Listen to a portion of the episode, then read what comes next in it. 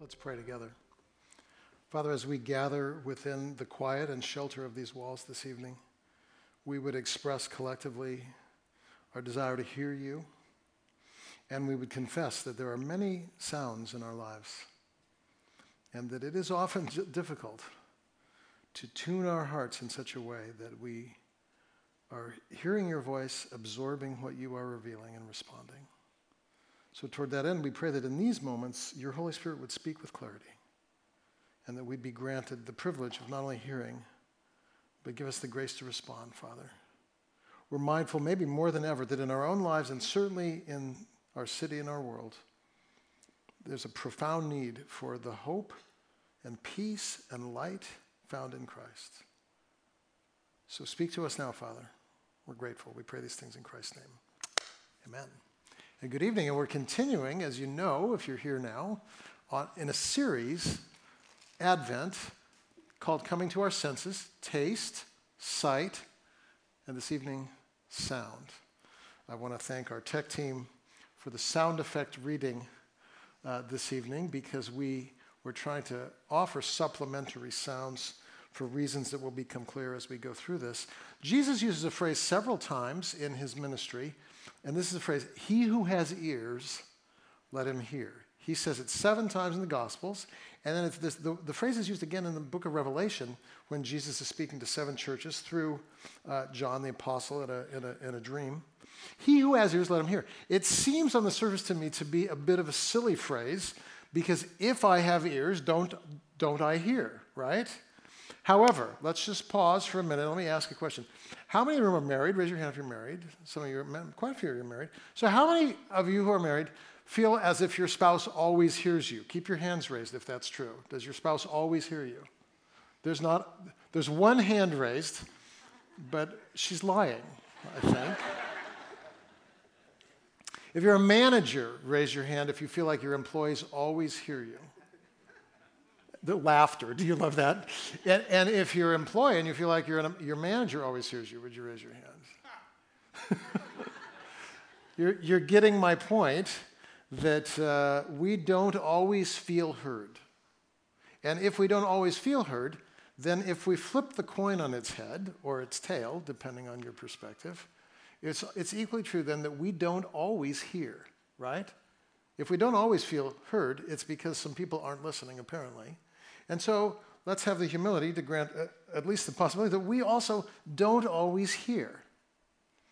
And this evening, the topic is learning to hear God and listen for the voice of God. How do we hear God? That's the question on the table.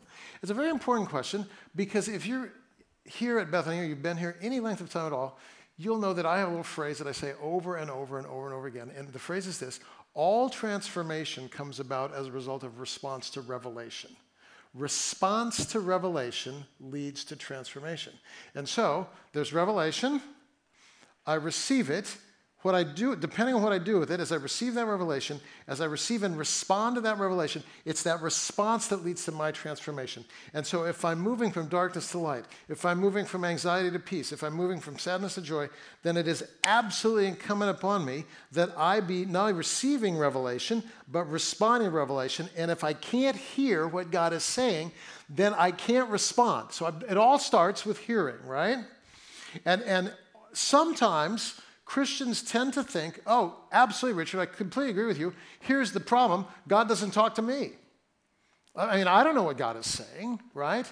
And I'm going to suggest at the outset this evening that the problem is never that God is not speaking. That has never been the problem. Psalm 19 says that the heavens are preaching. So if we learn to read creation, God is speaking to us through creation. God is speaking to us. God has given us a text. God is speaking through the text. God is speaking through conviction of the Holy Spirit, John 14, John 15.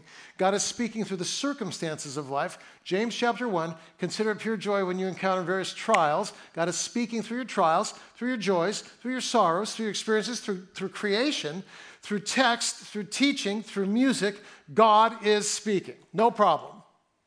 The problem is not that God doesn't speak. The problem is we don't always hear. Jesus had an indictment on the religious people who studied their Bibles extensively, almost, I would say, and it sounds heretical for a preacher to say this, almost excessively they study their Bibles. And Jesus says in Matthew chapter 13, here's your problem. You have ears, but you what? Don't hear. You have ears, but you don't hear. It's a huge problem. So the question on the table for this little moment here that we have together, what does it mean to hear God? And how do we learn to hear God? And the principles that we will discover come from really basically three observations that I'm going to make here, or at least three categories of observations in this text. It's a well-known text, but here's the observations. Observation number one, the story that we're looking at is filled with sounds. We heard it already read with sound effects. The story is filled with sound. That's the first observation. The second observation, the story behind the story is filled with pondering and telling. Mary ponders this stuff. The shepherds tell the things that they've seen and heard.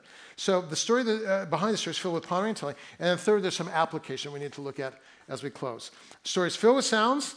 The story behind the story is filled with pondering and telling, and this leads us to some application that will then lead us beautifully and appropriately to the Lord's table here in a moment. So let's begin with the story itself. The story is filled with sounds. And under the category of the story is filled with sounds, there's two kinds of sounds in the story. If you read the story, the first part of the story is filled with ordinary sounds, and the second part of the story is filled with extraordinary sounds, okay?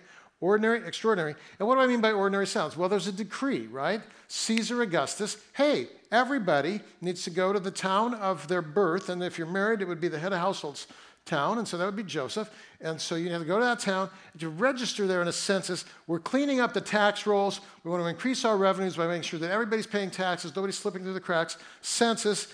So there's a decree, and then after the decree, there's all the sounds of travel because people are migrating all over the Holy Land, going to their town or city or place of origin, right?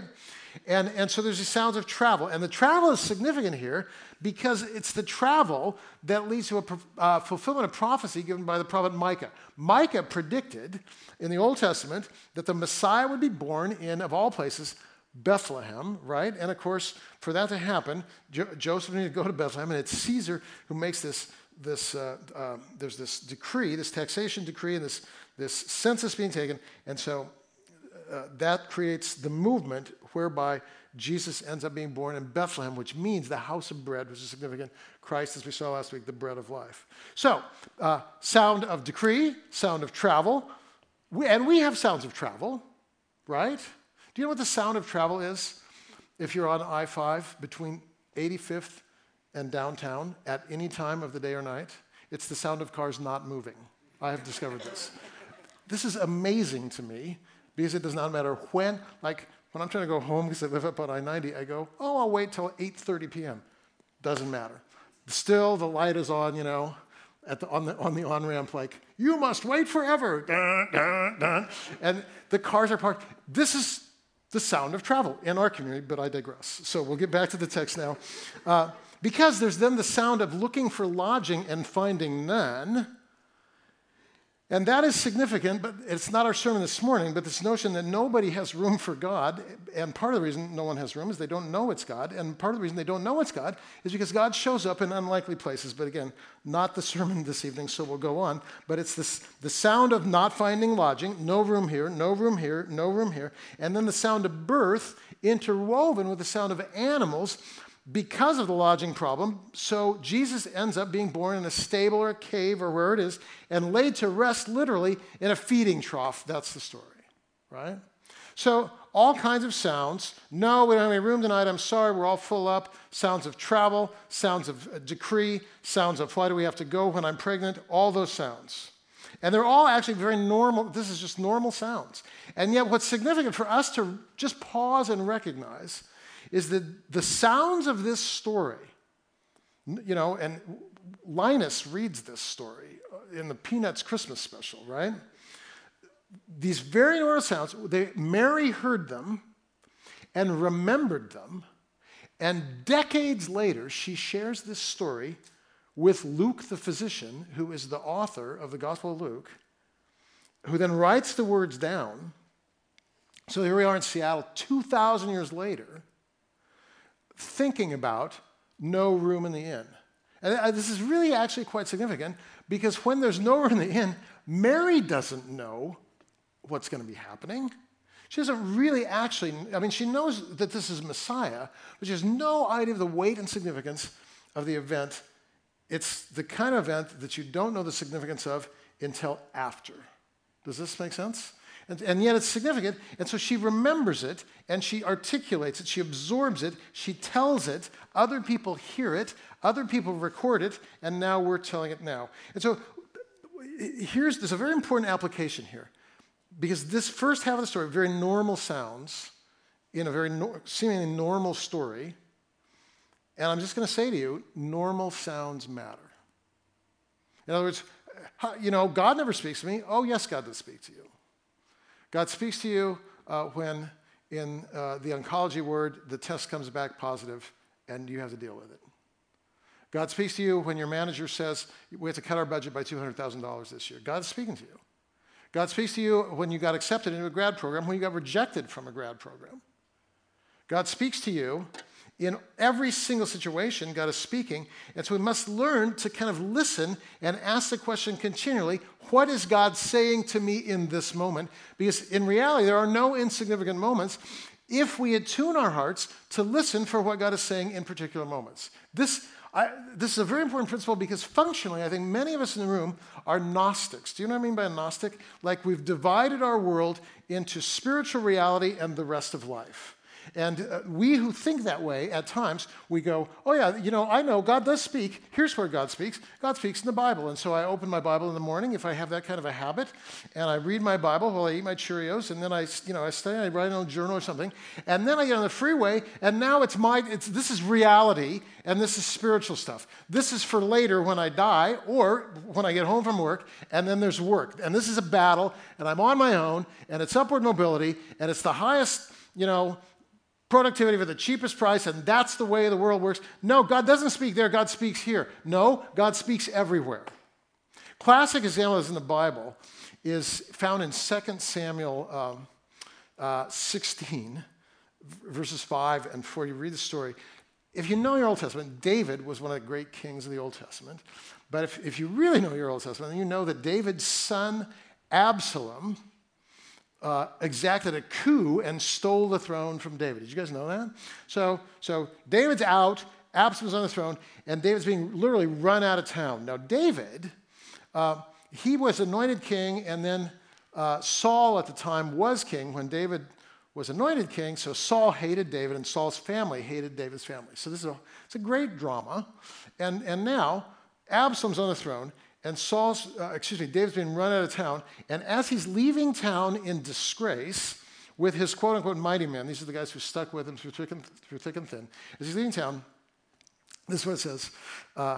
This guy named Abishai is one of David's mighty men, and another guy, Shimei, is a relative of Saul. Shimei sees David, right? And he's like, okay, I'm going to pay him back. And he starts throwing rocks at David. I don't know if he's left-handed, but I am, so that's how this works. Bam, bam, you know, he's throwing rocks at David. Oh, look at this. And now I'm paraphrasing, but this is what he says. You loser, God's paying you back because you stole the throne from Saul, and now your son's, look, everything that's happening to you, you deserve, boom, boom. And he's throwing rocks at him, and it says he was cursing him, right? So Abishai, David's assistant, like he sees this going on, and this is Abishai. He says, hey, just say the word, I'll go cut his head off. Do you love that? It's in the Bible. Yeah, it's right there. It's like, that's the 7th century version of tweeting, in my opinion, right? You know, I'm just going to cut his head off. Problem solved. And so he says that to David, and then this is what David says, and now I'm not paraphrasing, I'm quoting, this is what David says, if the Lord has told him to curse me, then why would you stop it? What? Like, David, did you not have devotions this morning or something? Like, why would you say that? Here's why. Because God is speaking in every situation. And so David has the humility to always be asking this question, rather than first to blame, first to exact revenge, first to exact vengeance. David is first to ask with humility this question, what is God teaching me in this moment? Boy, we could stand to learn that, all of us in the room, right? Because God is always speaking. God is speaking the hard conversation and the easy one. God is speaking the encouraging word and the discouraging word. God is speaking when we hear things we want to hear and when we hear things we don't want to hear. God is teaching us things because God is speaking in traffic, in physicals, in medical situations, in the classroom, in the boardroom, in the bedroom, God's speaking. We need to learn to listen. In 2013, I flew home late on Friday night after teaching on the East Coast, got up early on Saturday morning. I was in an interview here for like 3 or 4 hours, an opening on staff, and I took the candidate to lunch. I'm over here at Duke's, do you know it, right down the street here? I think Bethany supports Duke's, basically, because it's so close. So I'm there half the time. And so anyway, I'm over there at Duke's, and it's August. I'm out on the patio. It's lunchtime. My phone rings. I look at it. It's the number plus 49, which is Germany. I go, oh, it's my daughter. Oh, Christy, I just didn't even wait for anybody to talk. I just said, Christy, I'll call you later. I'm in a meeting. She says, well, it's not her. It wasn't Christy. It's my friend Peter. The phone says, it's not Christy. This is Peter. I said, I'll call you later. He says, no, I got to talk to you right now. Really? Yeah, he said, where are you? I said, I'm at a restaurant, blah, blah, blah. He says, well, step away from the table. He says, you know, Hans Peter died today. They found his body at the base of the rocks, hang gliding accident. One of my best friends. So I'm sitting here, and so now this guy is gone. And I'm thinking about his wife and his children. He was 5 years younger than me, all of his children, 2 daughters and a son, just like me, same order, all 5 years younger than my kids, all of us friends, sharing life together, and I started crying. And I went and sat back down at the table, and I said, one of my best friends just died. I told the guy that I was there having an interview with. And that phone call for me changed many things in my life. My wife and I had long conversations after that phone call. Do you realize that you really actually never know when you're going to die? What are we not doing that we need to be doing? And it changed our priorities. And it changed some things about my relationship with God. God is speaking all the time. It's incumbent upon us to listen. It's a very ordinary sound. I mean, your cell phone. I'll never forget that cell phone ringing and seeing that number 49. It was important in my life. So what does God try to teach you in the very normal sounds of your day? I think we should always be asked this question, what is God saying? Now, the second half of the story here is filled with extraordinary sounds. We're still under this rubric of the story filled with sounds, but the second half of the story filled with extraordinary sounds. So when you read verses 9 to 13, this is all about angels speaking to shepherds, right? And the vital first word from the angel, don't be afraid, and of course they would be afraid because it's an unusual sound. But immediately, the angel says, look, don't be afraid. Behold, I bring you glad tidings, good news, right? Good news. And then he says that this good news will bring great joy. It's great joy for all people. Good news, great joy, all people. And the news has to do with deliverance, salvation. The word salvation, sozo, also, it really means to deliver. We'll talk about that in a minute. But it's interesting here, in this second half story, you have a juxtaposition of an extraordinary messenger and like very, very ordinary people. The shepherds were the least, one of the two least likely people groups that should receive this message.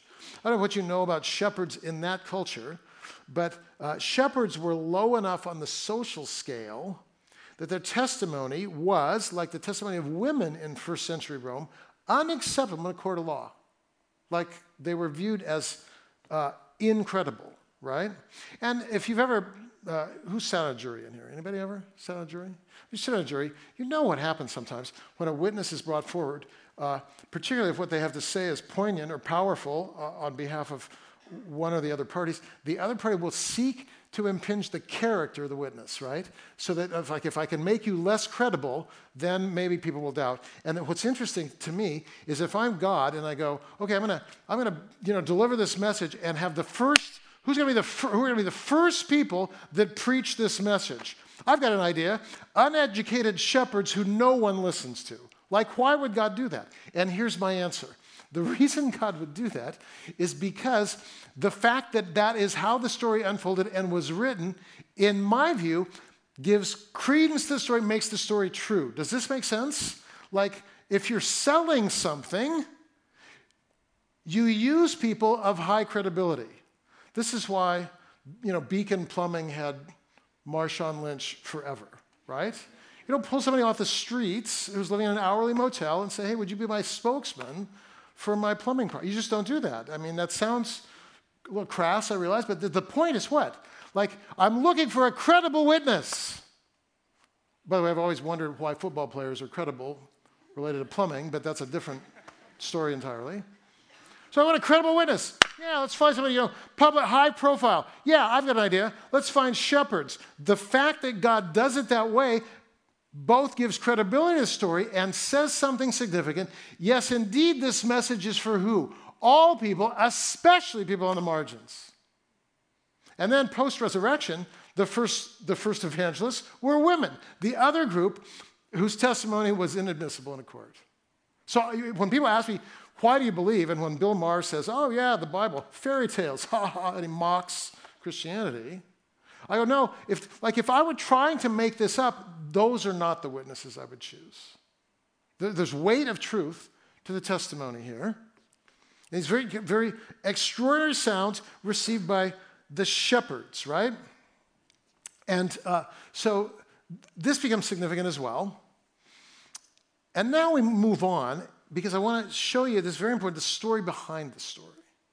Okay, this happened, and we all know the story, but the significance here, the story behind the story is this. The story behind the story is filled with pondering and telling. And so we're going to look at the telling first. We're going to look at the shepherds. And I'll make some observations about the shepherds. It says in verse 17 of the text, the shepherds, quote, made known what they had seen. And then in verse 20, they were glorifying God and praising God for all they had heard and seen, right? So let me make some observations here about the shepherds. First, I want you to notice this. The shepherds didn't just hear, they responded. And this is hugely significant. They didn't just hear, they responded. In other words, when they heard this, hey, there's a Savior's been born. It's a baby. He's in Bethlehem. He's lying in a manger. Go there. You'll find him. The shepherds weren't like this. Interesting. We took notes. We talked about it. Hence, we're mature saints. No.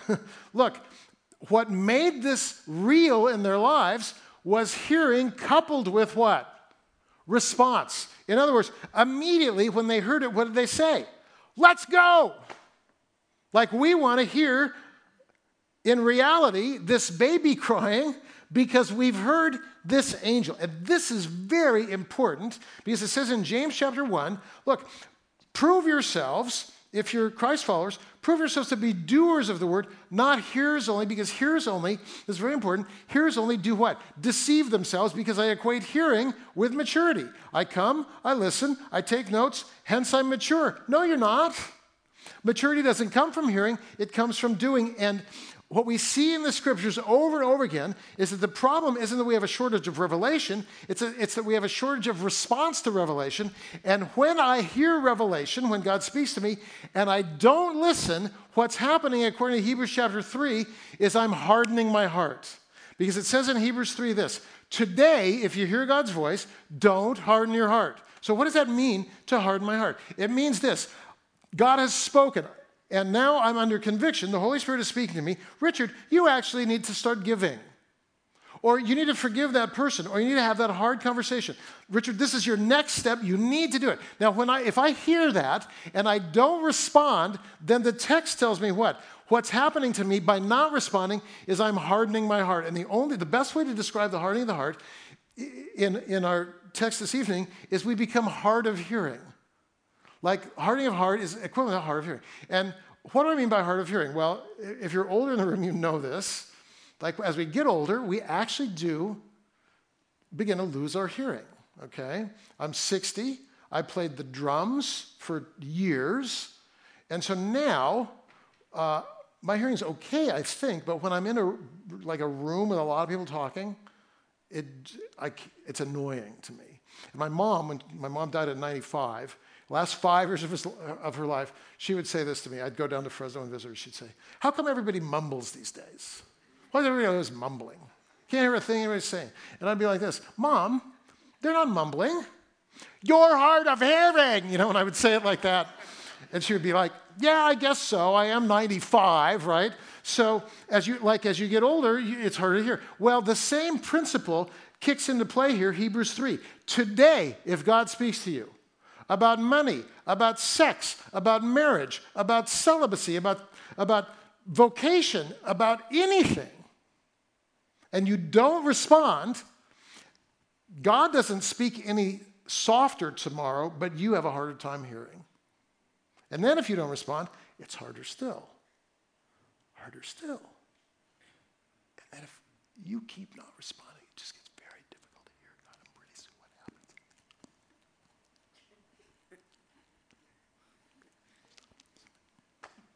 Does that make sense? No? That's because you're hard-hearted. You can't hear. Do you see? Like, if God speaks and we don't respond, then we lose our capacity to respond. Conversely, with the shepherds, God spoke, they did respond, and so what happened? They received even what? More revelation. They saw the baby, they went home, they glorified God now, not only for what they'd heard, but for what they had seen. So it is vital that we prove ourselves to be not only hearers of the word, but doers. And over again, we see in the scriptures that because we are sons and daughters of Adam, we are prone to reject the revelation that comes from God.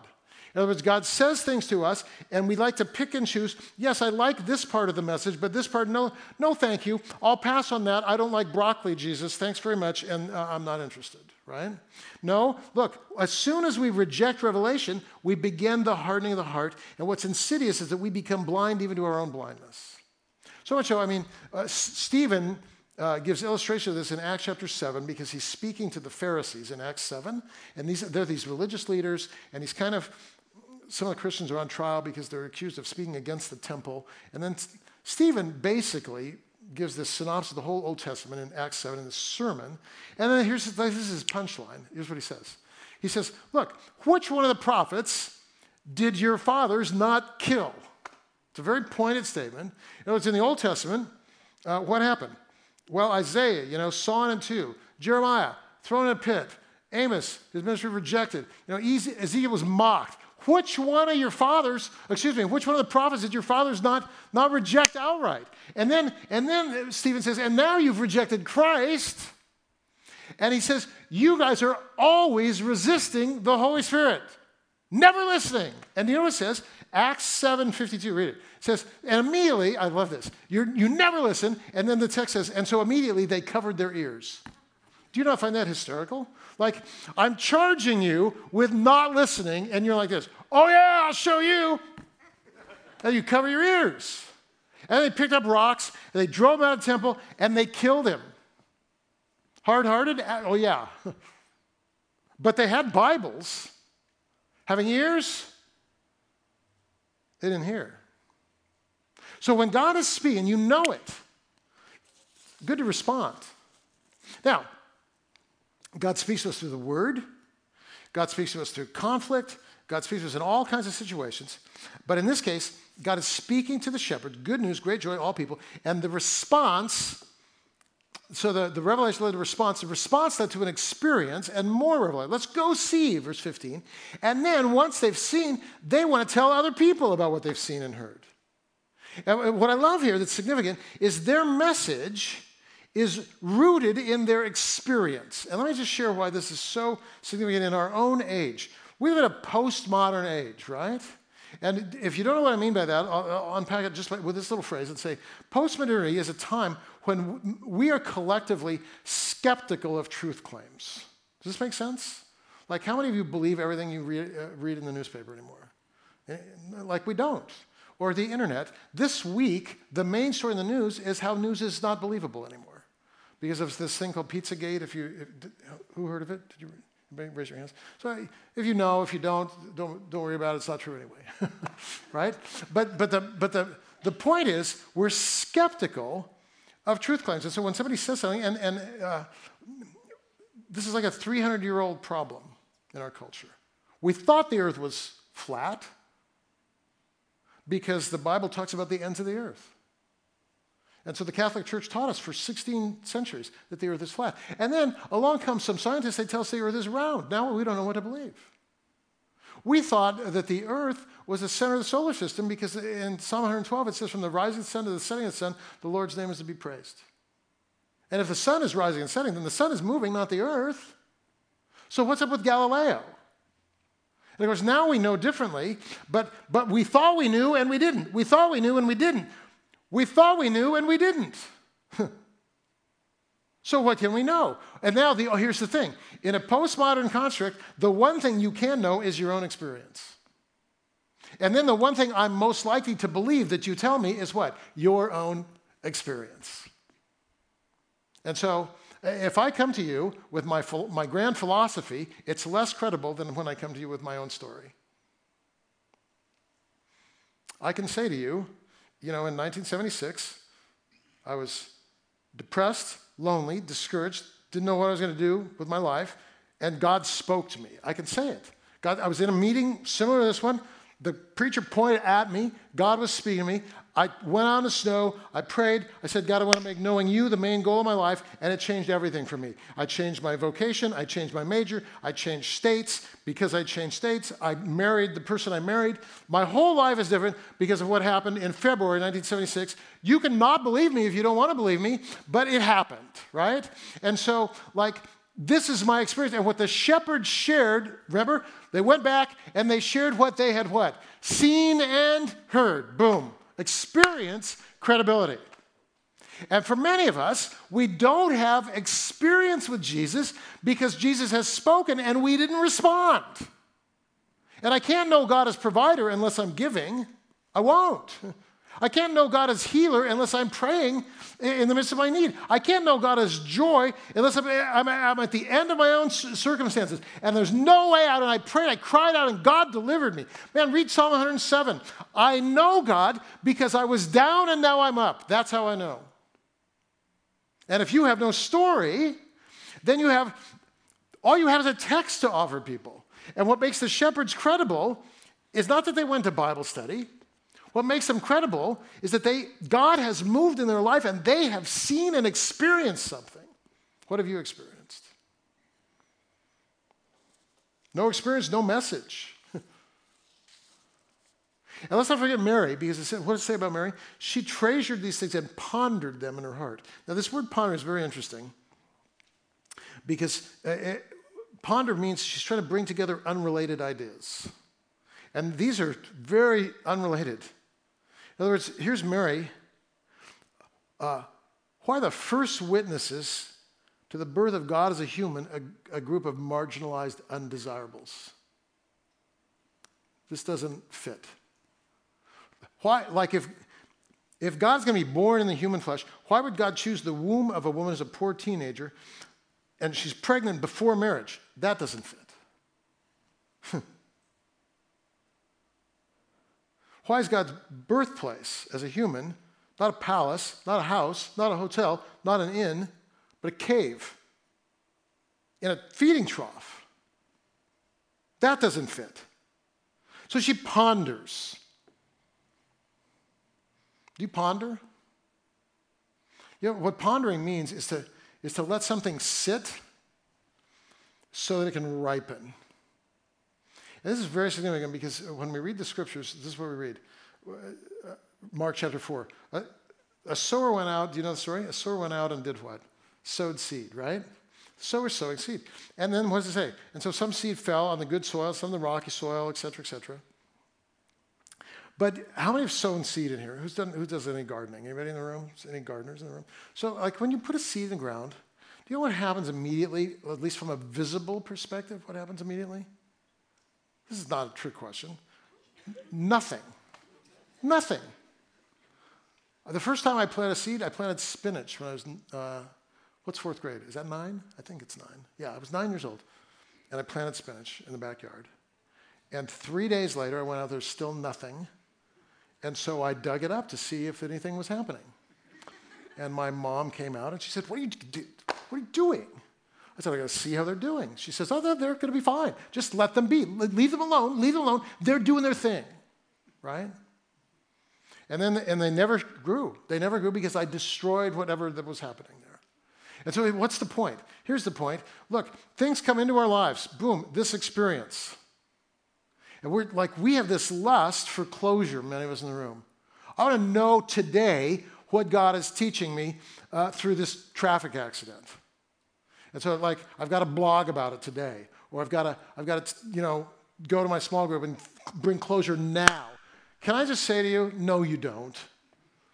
Like, ponder and let things ripen, because as you live with the tension of unresolved questions, good things come out of the tension. You know, and I wish I knew where it is, because I just thought of it now. Like, you guys get the third sermon of the day, so it gets longer as the day goes on. I just thought of this, but it's in Jeremiah, where Jeremiah says, the word comes down sometimes like rain and sometimes like snow, and it's one of my favorite verses, because I live where it snows, and what's falling from the sky now will not be absorbed by the soil for 9 months. It's there, but it won't be absorbed till later. And there are things that are preached, and you're like this, that didn't mean anything to me today. Don't worry about it. Let it sit. Let it settle. It'll ripen later. And this brings us really to the close, the application, which is 3 questions. Does your hearing become listening? In other words, there's always noise, but hearing passes through. We have a phrase, in one ear, do you know the rest of it? Out the other. No. The call is to listen. When Jesus says, he who has ears to hear, let him hear, Eugene Peterson translates that in his version of the Bible, The Message.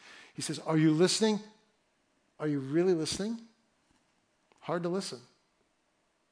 In order to listen, we need to want to receive what we're hearing. And it's challenging in our culture because we've got all these filters on, and we go, man, if this doesn't do me any good right now, then I'm not interested.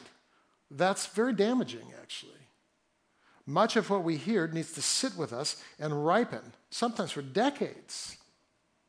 So keep listening, right? And then here's the question. Does listening become pondering? Because pondering requires holding things inside us without resolution. Pondering requires holding things inside us without requires viewing our hearts as soil and allowing things to sit there. And that's my kind of the soil care that I need to do. I need to allow unresolved things to sit in my heart. And then when we ponder, when we listen and we ponder, the final question is, pondering become worship? And it's less of a question, more of a promise, actually. Because when we ponder, in due season, God gives us understanding. And when we have that understanding, we look back and we say, yes. Thank you, Lord, for what you taught me there. Thank you. It was 40 years ago, but thank you. When I was 14 years old, my dad would come home from his job as a school superintendent, and he would play a game of horse with me. Do you know, in basketball? Do you guys know the game? Does anybody not know? Well, forget it. I'm not going to explain it. If you don't know, I feel sorry for you, but whatever. So he would come and we'd play this game. It's not like no dribbling required. It's just very easy. And the reason we didn't play a game of like one-on-one basketball is because my dad had a lung disease. And so he'd play horse, but even horse was super challenging for him at the age of 50. So he'd play, and after one game, I remembered, this is the sound I remember when I was in junior high. Like labored breathing. After one game of horse, I'd say, Rich, I got to go inside. And then he'd go in, and I'd be like this as a 14-year-old. Man, what a bummer. He loves basketball so much. Too bad. And then I'd stay out there, and I'd play a little bit more. And then he died when I was 17, and then 15 years later, after my dad's death, 1988, I wrote a poem for my dad on Father's Day. It was crazy because I thought I was done grieving and all that stuff. And but I was a father now myself, and my daughter's 4 years old. And I wish I could read the poem to you, but I lost it because I'm not organized, and so I don't have it. However, what was poignant to me as I remember, as I wrote this poem, was I wrote it to my dad, and I said, "Dad, I thought when I was 14 that you just loved basketball. Now I know. It wasn't basketball that you loved. It was me. Thank you. Thank you for showing me how to be a dad." He never got to meet my kids, but he taught me how to be a dad. I didn't learn that lesson when I was 14. I didn't learn when my dad died. I didn't learn when my daughter was born. I didn't learn it really until I had a daughter and a son, and they were 4 and 2, and I was playing with a fake basketball and a garbage can with them, and I realized, oh, what my dad was doing was a sacrifice. Ponder and worship. What is God saying to you in the sounds of your life? We're going to come to this table in a minute. And this evening, my prayer for each one of us is that our response at the Lord's table would be a response to a sound that God brings to your mind. Maybe it's the sound of a parent saying, "I love you." Maybe it's the sound of a significant person in your life and a relationship. Maybe it's a painful sound. But just sit with that sound for a minute and pray. And say, "Jesus, thank you that you speak in every sound. Give me ears to hear. And thank you that all that I need to be shaped to be a voice of hope in this world is available because of your broken body and your shed blood. I come and receive all that you are." But first, listen to the sounds that God has in your life, because as Jesus says, let him who has ears, what? Hear. Are you listening? Really listening? Father, meet us here. Thank you for your table. Thank you that when sounds come into our lives, either of hope and healing or sounds that are jarring and dissonant and intrusive, every sound leads us to you, either with gratitude or with need, either in perplexity or with thanksgiving for clarity. But we come to you now as strength, as forgiveness. Meet us at your table, we pray in the name of Christ.